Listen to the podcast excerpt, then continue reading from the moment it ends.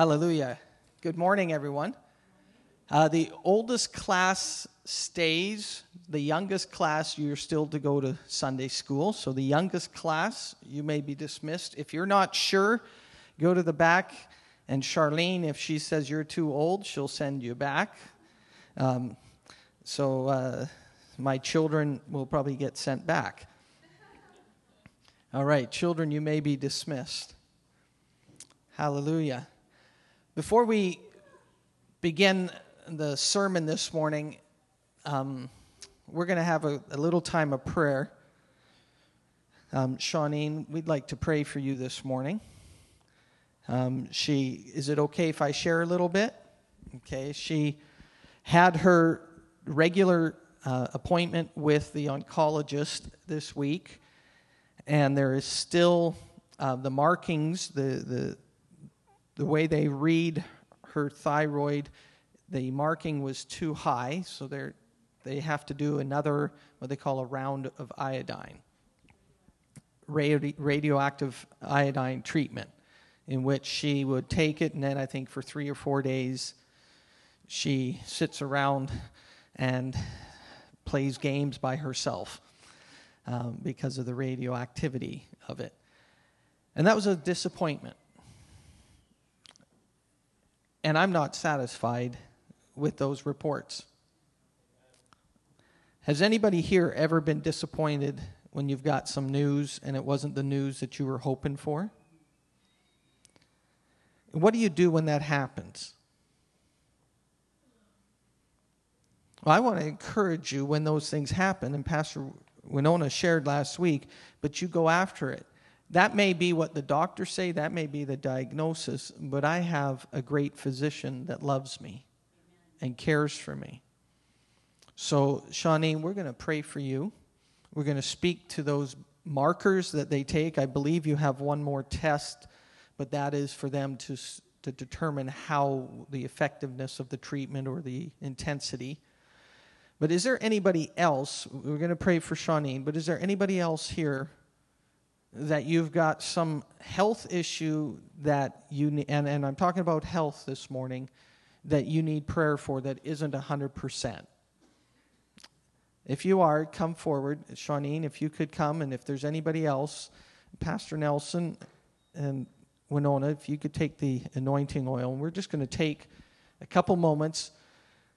And I'd like the rest of you, you can come forward too to pray. Brother Howard, Kathy, Mom and Dad, Harry and Danelda. Amen. Adrian. We're family. It's okay. Jeff and Patty, we'd love you to come and, and speak words of life. Alvaro, I see you got the young one, but you can join us if, if you're comfortable. Amen. We're family. Lee, if you would like to come, I recognize the gift of God in your life. Amen. Amen. We're going to just just let's just take a moment. We're family. If I haven't called you, you can come on up. Okay? Everybody is welcome to come and let's let's believe in prayer. In faith. Hallelujah. Let's stretch forth your hands to Shawneen. Praise you.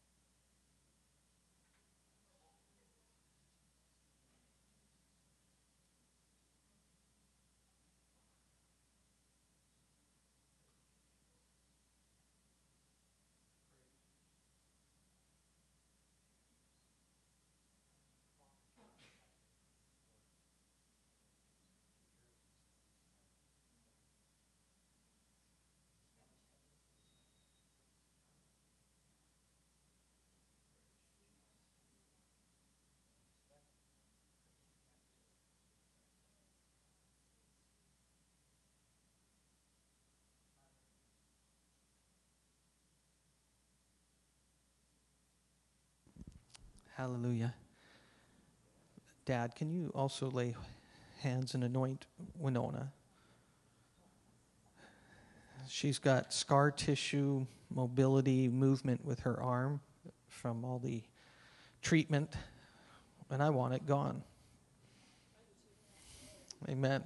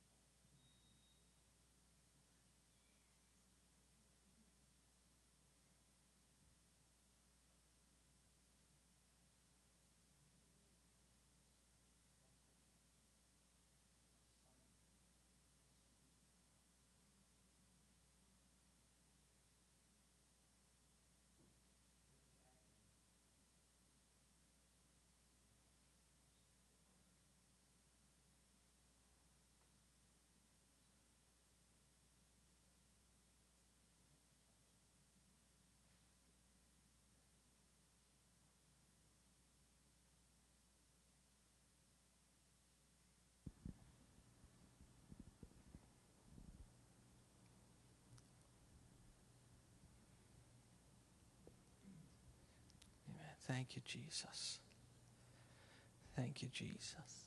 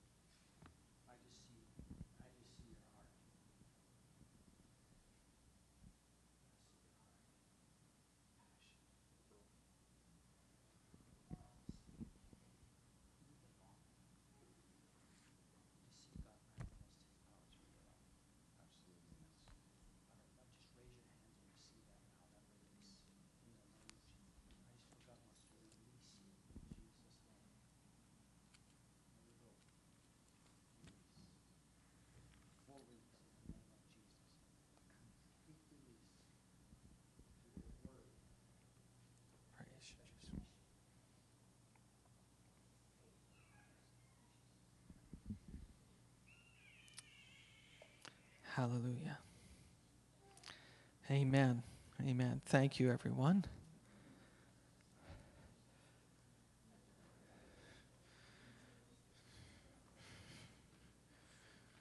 Sheila, I love your smile. Your smile brightens up the day. Amen. You're a mighty woman of God. And He has not forgotten you. He looks at you and he smiles.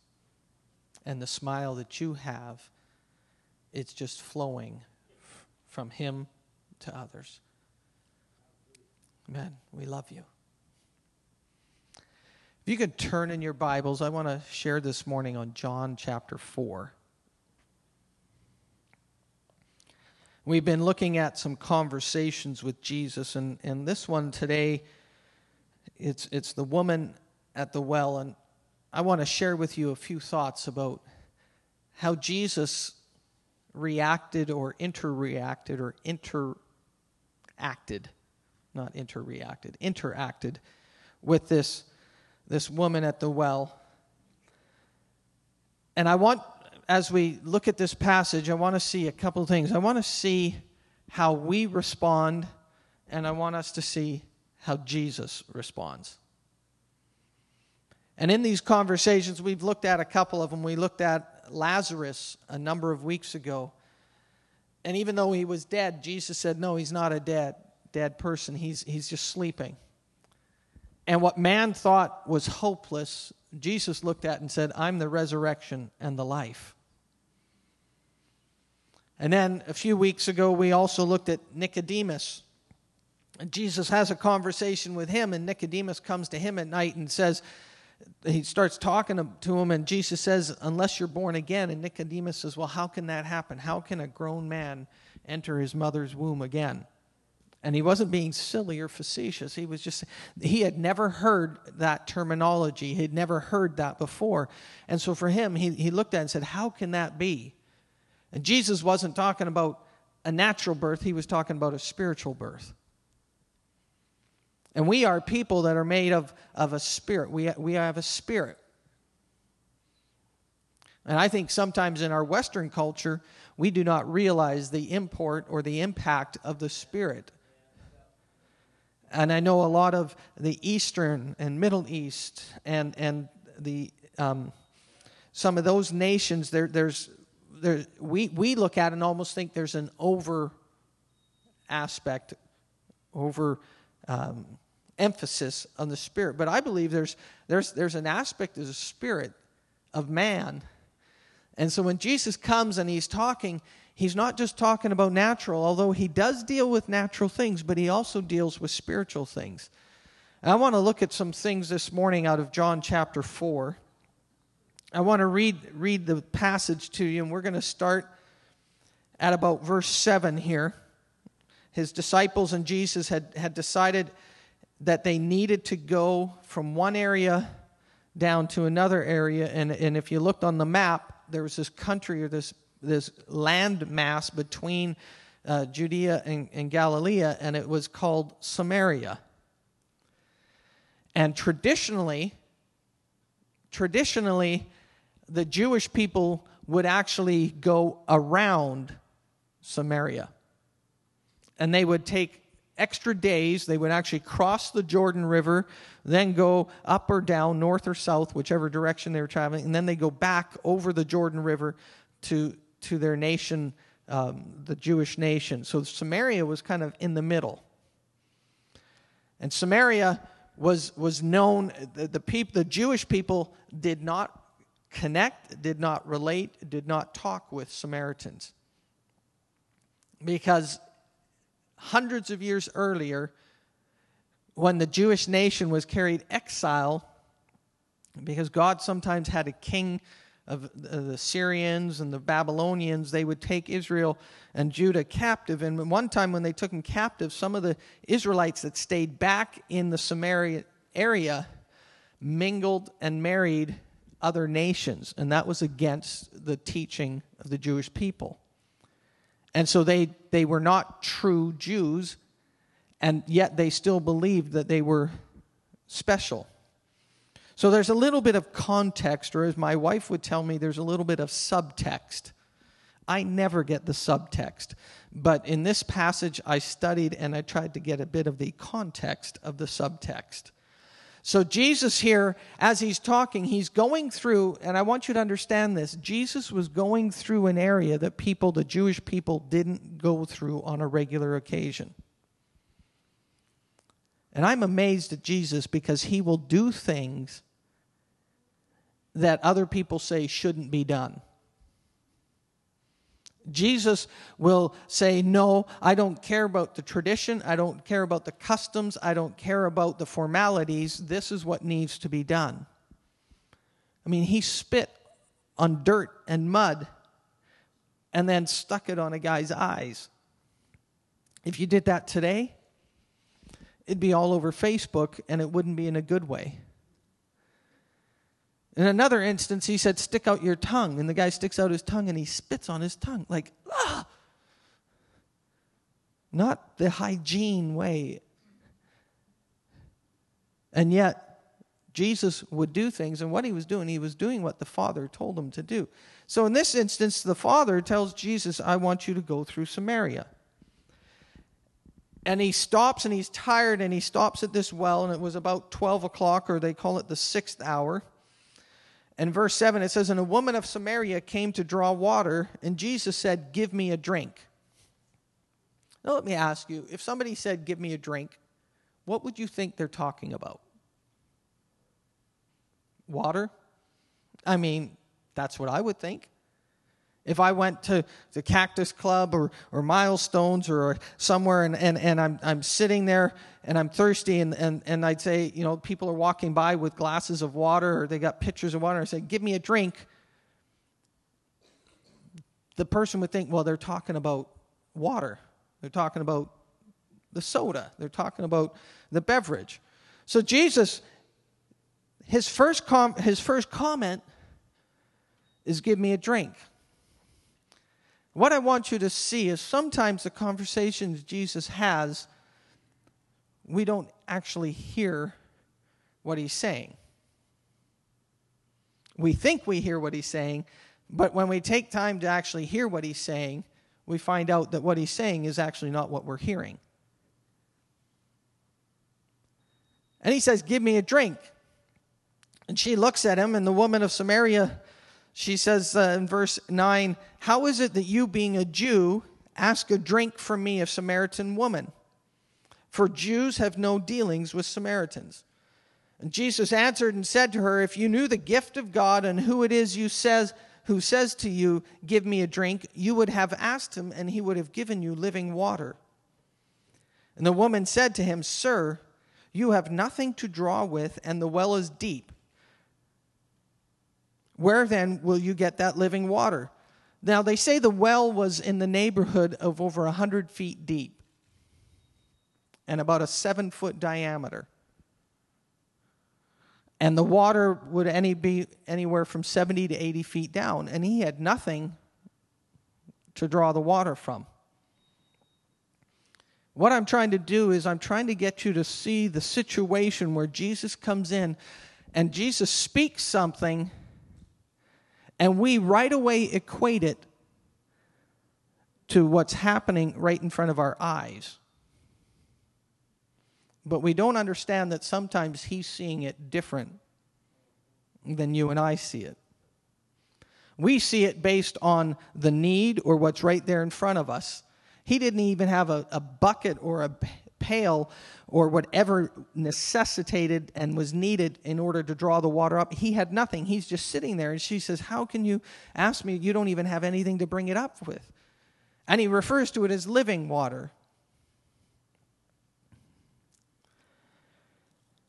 He says, and then she says, that, Are you greater than our father Jacob, who gave us the well and drank from it himself as well as his sons and his livestock? And Jesus answered and said to her, Whoever drinks of this water will thirst again, but whoever drinks of the water that I shall give him will never thirst. But the water that I will give him, shall give him, will become in him a fountain of water springing up into eternal, everlasting life. And the woman said to him, Sir, give me this water that I may not thirst nor come here to draw. And Jesus said to her, and I love this.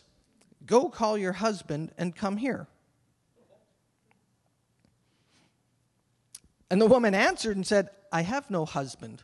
And Jesus says to her, You've well said, I have no husband, for you have had five husbands, and the one whom you have now is not your husband. So you spoke truly. I don't know about you, but I haven't met somebody who's had five wives or five husbands. But I'm sure the reputation would get around. I don't think she was necessarily the most popular person. She might have been the most talked about person,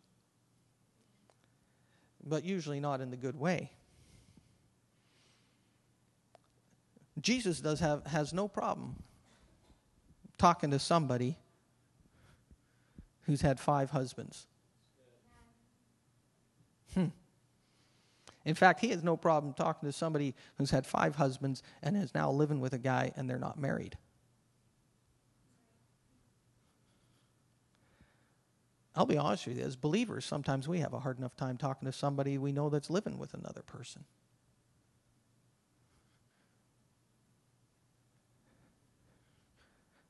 Yeah, I don't know if that was a good spot for an amen or not, so we'll, we'll, just, we'll just continue.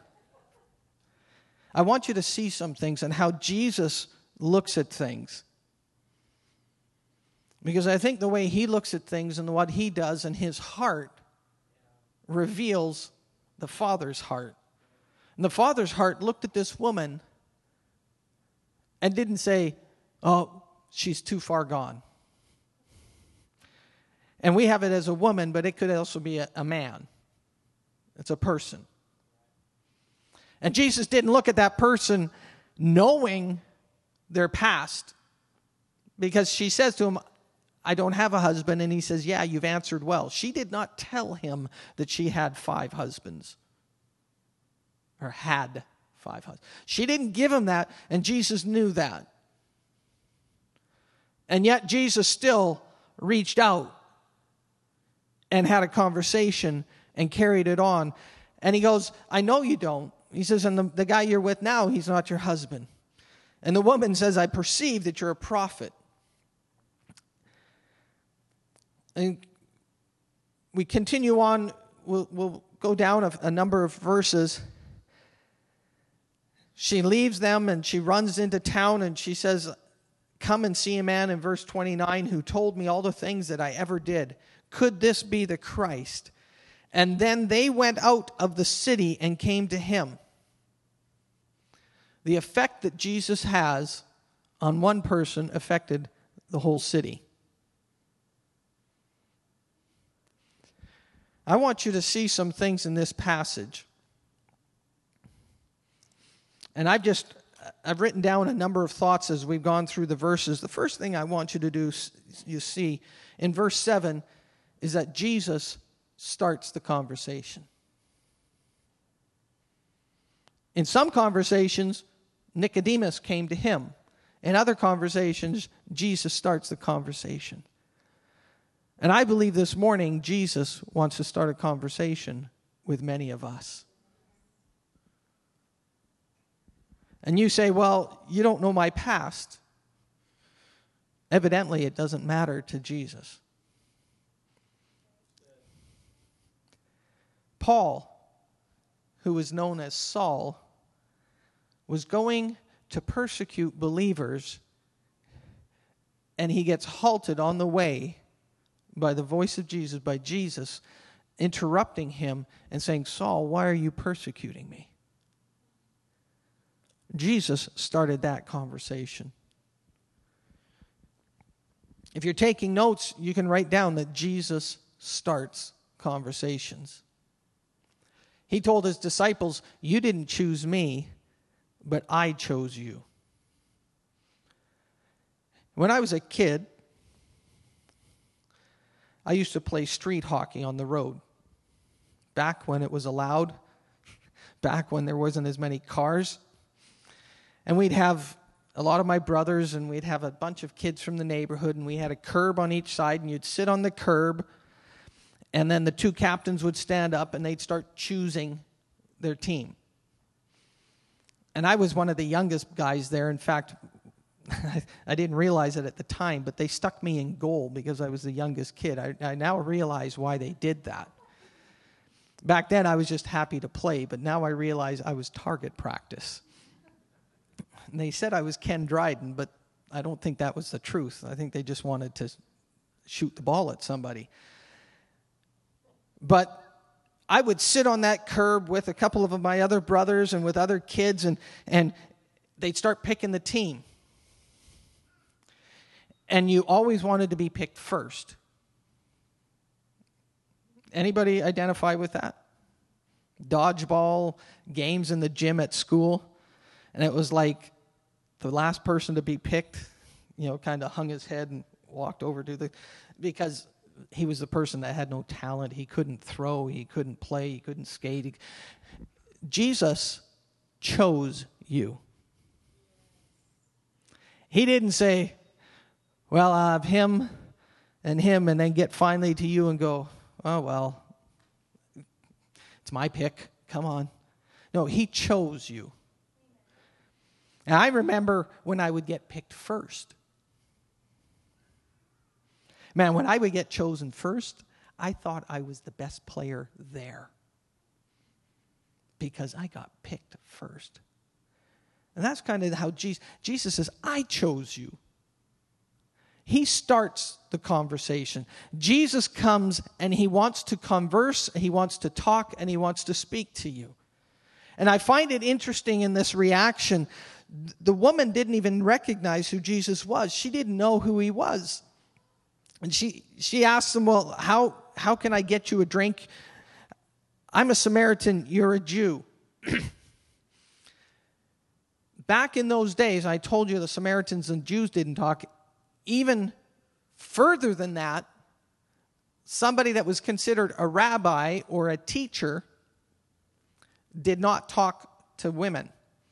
In fact, some of them, some of those men would not even talk to their wife, their sister, or their daughters in public. So here's Jesus kind of like messing with the system. Have you ever noticed sometimes he likes to mess with your system? I've, I've, mentioned before, sometimes he wants to offend your mind in order to get to your heart. And everybody here, the, Jew, the, the disciples come back and they see him talking to a woman. In fact, what's funny is there was a group of Pharisees that they called the bruised and the bleeding Pharisees. And they were the Pharisees that actually, when they saw a woman walking down the street, they would actually close their eyes. But not only that, they'd keep walking. And it says that they would actually be called the bruised and the bleeding one because they would walk into a wall or walk into a tree or trip because they were so determined not to look at a woman or to talk to somebody that they would blind their eyes, close their eyes, and they trip or fall. I mean, sometimes we have some crazy ideas that we put on other people or expectations that we put on other people. And Jesus came along that and he said, You know what? I'm going to talk to this person. I'm going to talk to this person. Now, today we don't have it that way, but you know what we have? We have AIDS. We have other diseases. We have lifestyles. Lifestyles that I don't I, I don't understand, to be honest with you. But Jesus, he went and he talked to this woman. I mean, there was a number of reasons why he didn't have to, and a number of reasons why he could said no. But he saw something, and he said, "No, I want to speak to that woman." She didn't recognize him. He starts the conversation. If you continue on, the Jews didn't talk with the Samaritans. Jesus overstepped tradition in order to save a soul.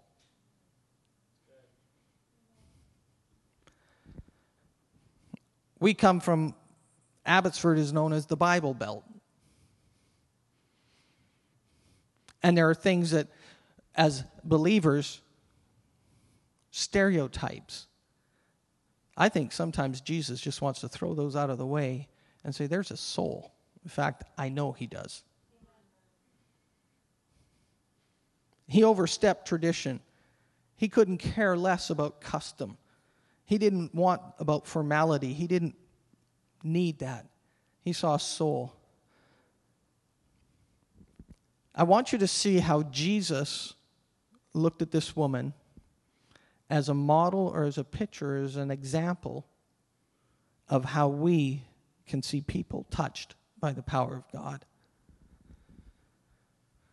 He uses the term living water. He says, if, if, if you knew the gift of God, actually, I, I want you to think about that. If you knew the gift of God, God has a gift for you. God has a gift for you. He looks at the woman and he says to her, If you knew the gift of God, and he wasn't talking about something that she had to pay for, it was something that he had paid for and he was going to give her. When we see somebody who's not saved, when we see somebody who's saved and struggling, there's a gift of God that we can give them. And it doesn't have strings attached, it has Jesus attached. He didn't say, I've got a gift for you, but you've got to do this, you got to do that. You've got to jump over this way. You've got to crawl under this. You've got to turn around so many times. You've got to say it this way. He just said, I have the, if you knew the gift of God, God has a gift for every single one of you here today. Every single one of you, God has a gift for you. I like gifts. Just ask my children. I tell them the way our birthdays happen, June 22nd is the last birthday. Oh, yes, July 8th. So, four days from now, or five days from now, is the last birthday of the children. And then for like four months, it works up to my birthday. And I keep telling them that. They know the day of my birthday because I like to get a gift. Somebody said amen there. I'm going to take that name and I'm going to remind you of my birthday. But we like gifts. I'm here to tell you God has a gift for you. Every single one of you here God's got a gift for you. And Jesus says, if you only knew the gift, and then he gives an invitation. And he says, I would give me a drink. If you would have asked him, he would have given you living water. The gift that God has for you is something that is not dead, something that is alive, something that is real something that actually, he says, it will stir up within you and it's eternal life. In fact, he, it's a gift that never dies. Have you ever had a gift that never dies? Jesus is that gift.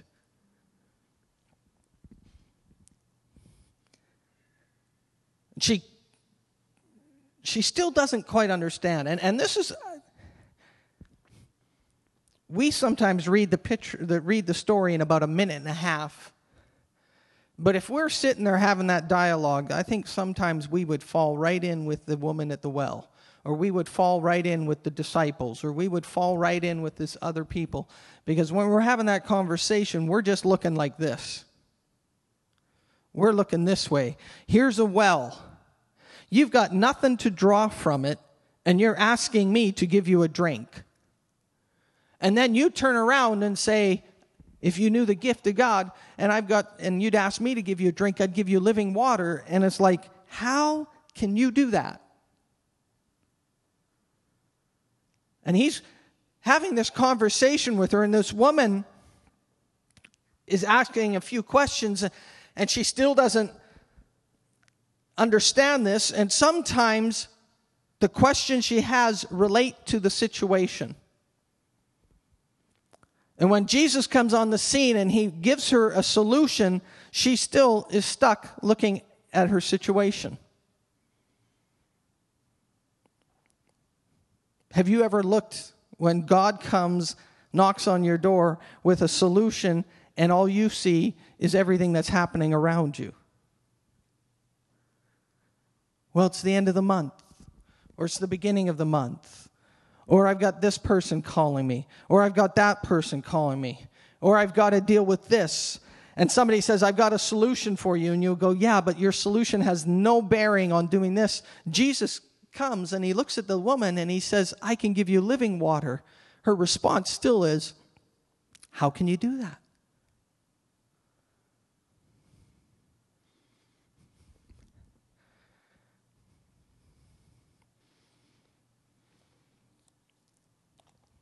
When Jesus offers you something, he offers something that's greater and better.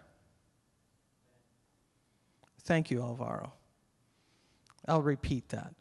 When Jesus offers you something, he offers you something that's greater and better. He does not offer you something that is inferior, he always offers you something that is superior. He always gives you an upgrade. He always takes you from drinking regular water to drinking living water. He takes you from a situation of Lazarus that's dead to something that is eternal life. Not only that, but he also got, talks about life now because he raised Lazarus from the dead. He's concerned about the present situation. And here he's looking at the situation and he offers something greater and better. In the New Living Translation, when the woman says, We have this from our father Jacob, and he's better than this, and how can you offer anything greater? Jesus offers something greater. Jesus offers something better.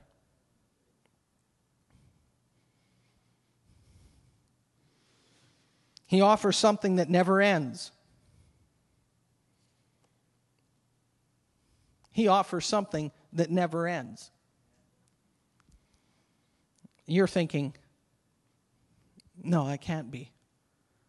No, he offers something that never ends.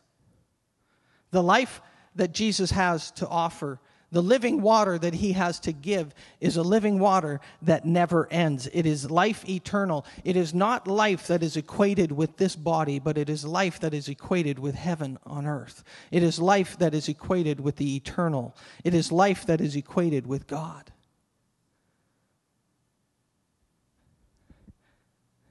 If I was to tell you right now that there's eternal life for you, some of you sitting here actually might say, Well, how can that be? Because I'm flesh and bones. And I'll one day die. That's not the life I'm talking about. I'm talking about eternal life.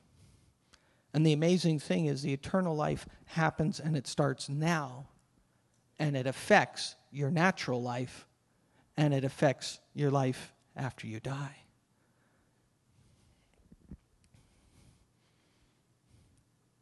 Sometimes we just think in the here and now. We get stuck in the nasty now when Jesus has something that is totally never ending. Jesus offers something that totally satisfies. It says, If I gave you this living water, you'll never thirst. Anybody here love to have a drink? And once you have a drink, you'd never thirst? Anybody? That's the thirst, that's the water, that's the drink that Jesus has to offer. And it's not talking about just a natural drink, he's now talking into a spiritual term. I've had conversations with Pastor Nelson and many other people too, but I know Pastor Nelson in particular. He still remembers the day when he was sitting in his family room and the Holy Spirit came upon him, filled him with the Holy Spirit. And he said, from that moment on, there was something inside of him that has never stopped. It's driven him. It has caused him, yeah, he's hungered, but it's been a hunger for God, and it's been a satisfaction and a life inside that is from the Holy One of, of Israel. It's from God. And Jesus is saying, I have something, a thirst, something that you will drink and you'll never thirst again. Anybody want that? Hallelujah. I do.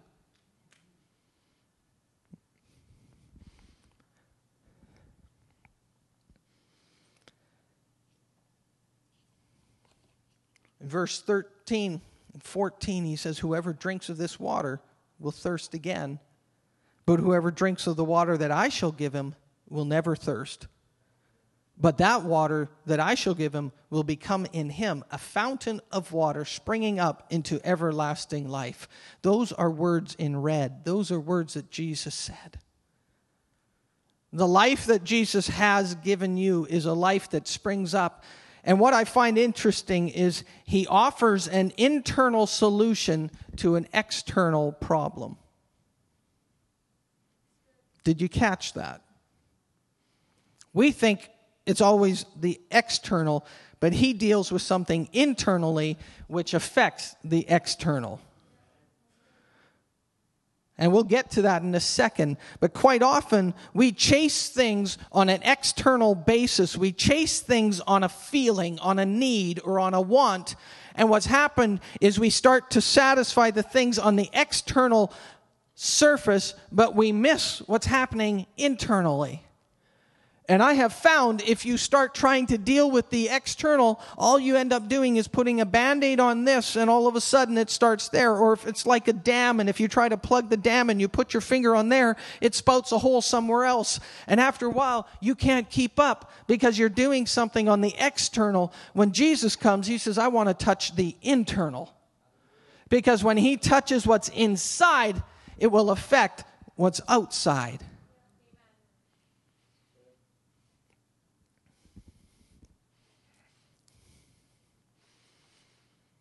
he gets to the point where he says, Go and get your husband. I want you to think about this. He knows the situation, but he still continues. And as I was meditating on this, I thought, I thank God that He knows the mess that I'm in and he still loves me. I thank God. He knows. he knows what I'm actually thinking. He knows some of the thoughts that come into my mind. He knows some of the, the things that I think. He knows some of the things I say. He knows some of the things I do. And yet, I've done all that, and yet, He still loves me. This woman had five husbands, and she was working on her sixth. And Jesus still came and he says, I care about you. The love of God is so amazing. And you say, Well, I don't have five husbands. Neither do I. But I've certainly chased after things. And I picture here this woman going after something that she thinks is going to satisfy her. And you say, well, what do you mean? Well, it might not be a husband, but it might be a career that's failed. It might be being recognized as an expert in something. It might be chasing after success chasing after something and actually getting there. And once you get there, you realize, you know what, it's not all that it's cracked up to be. And actually, that husband turns out to be some, no, you're, you're, that's not good enough. And now I start chasing after something else. And I chase after that, and I get that. And then I realize this isn't everything it is. The honeymoon wears off. I get rid of that husband and I go after another thing.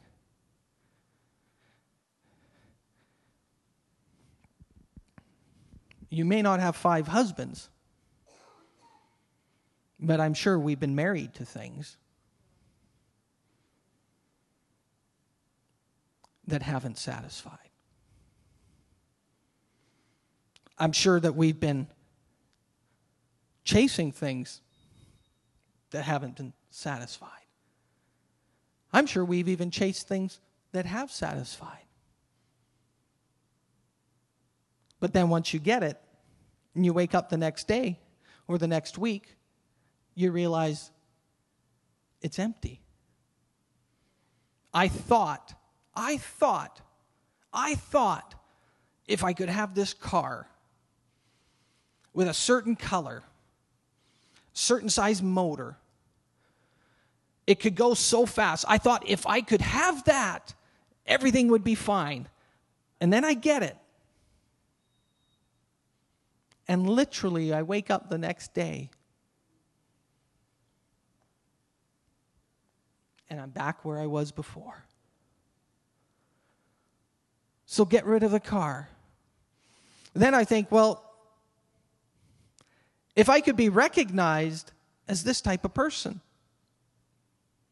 if I could get my satisfaction from this type of thing.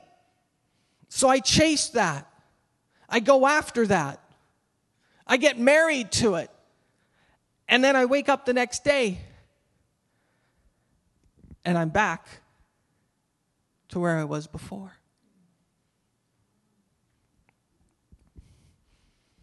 I might even chase drugs. I might even chase alcohol. I might have even chase Mary Jane. I might even chase other things. And I think they will give me a satisfaction. And I get a buzz. I get a high. I get a thrill. But then I wake up the next day and I'm back here, unsatisfied. And this woman had five husbands, and she's working on number six. I would say she was not happy. I would suggest to her, suggest to you, that she was the impetus behind the song, I Can't Get No Satisfaction. And I try, and I try, and I try.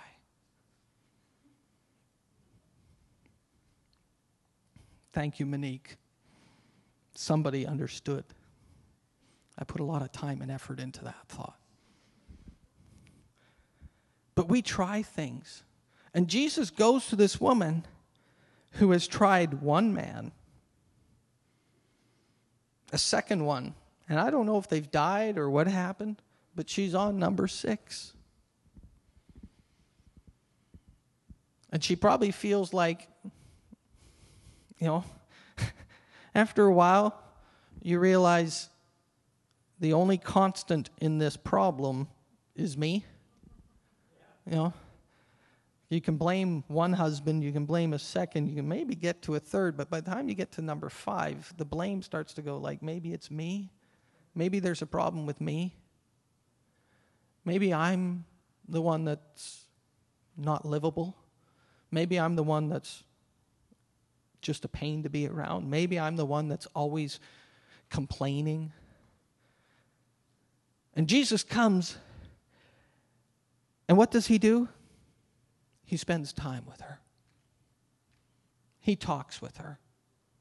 He offers himself to her. He offers living water. And I'm here to tell you this morning that many of us are believers. Many of us know Christ, but I'll be honest with you, I'm not sure if we really know him.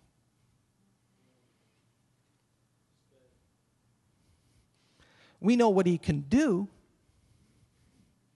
but do we know who he is?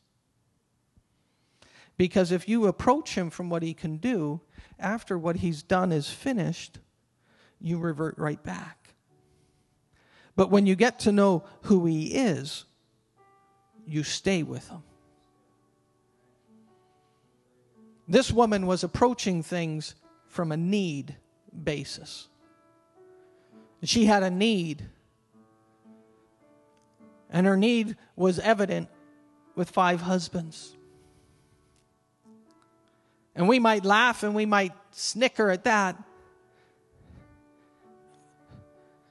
But I found that sometimes I have a goal in front of me and I reach that goal, and once I reach that goal, the next day, what happens?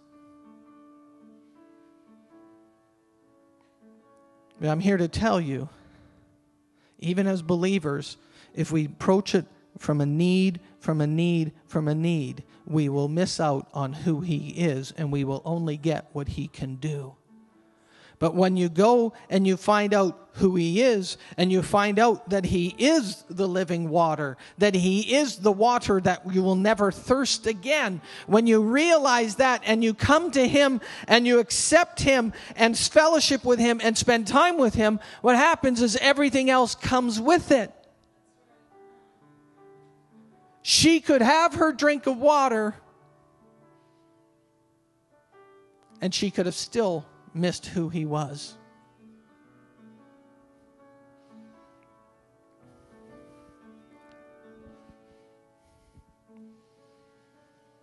And that just that just hit me.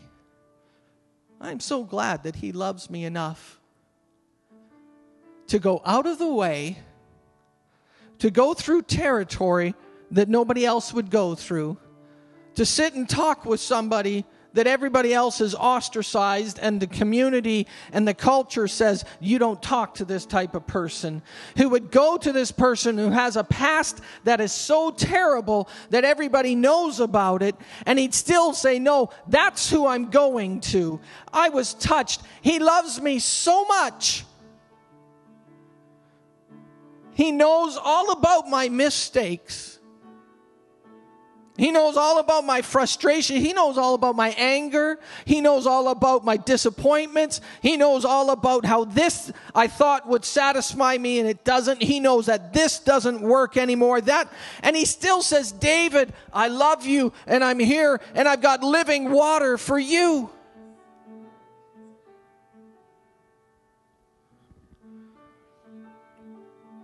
And this morning, if you've never accepted Christ, He knows about your past. And He says, I've got living water for you. He doesn't say, fill out this form and I'll see if you qualify. He says, I look at my blood, you qualify.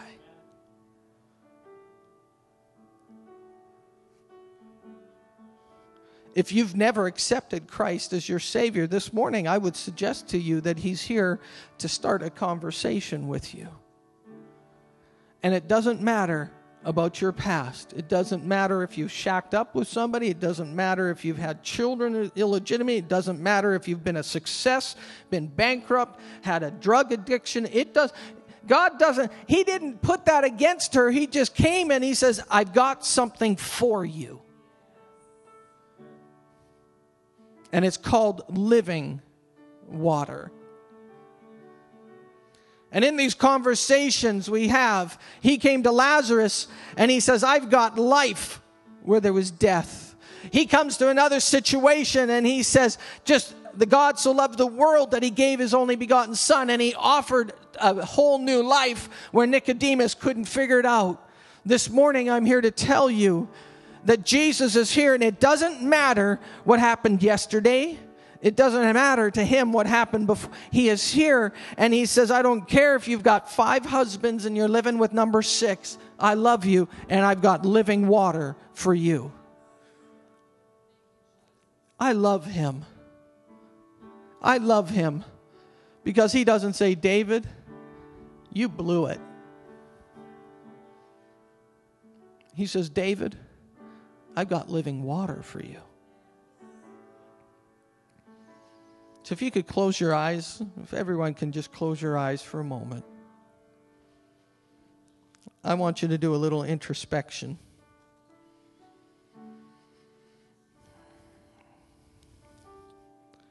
I've got the first thing I want to do is I want to give an invitation to anyone here who does not know Christ as your personal Savior but you have found that you've been chasing after things thinking they're going to satisfy. If only I could get this, if only this, if only that.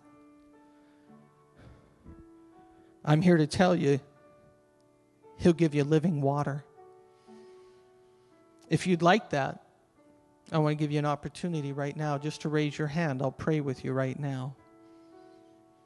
That Christ will come and He'll give you that living water that satisfies.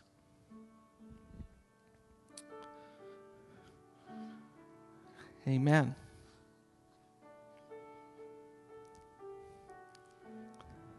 I also want to ask if you've accepted Christ, but do you know Him? Do you know Him? The invitation is He has living water.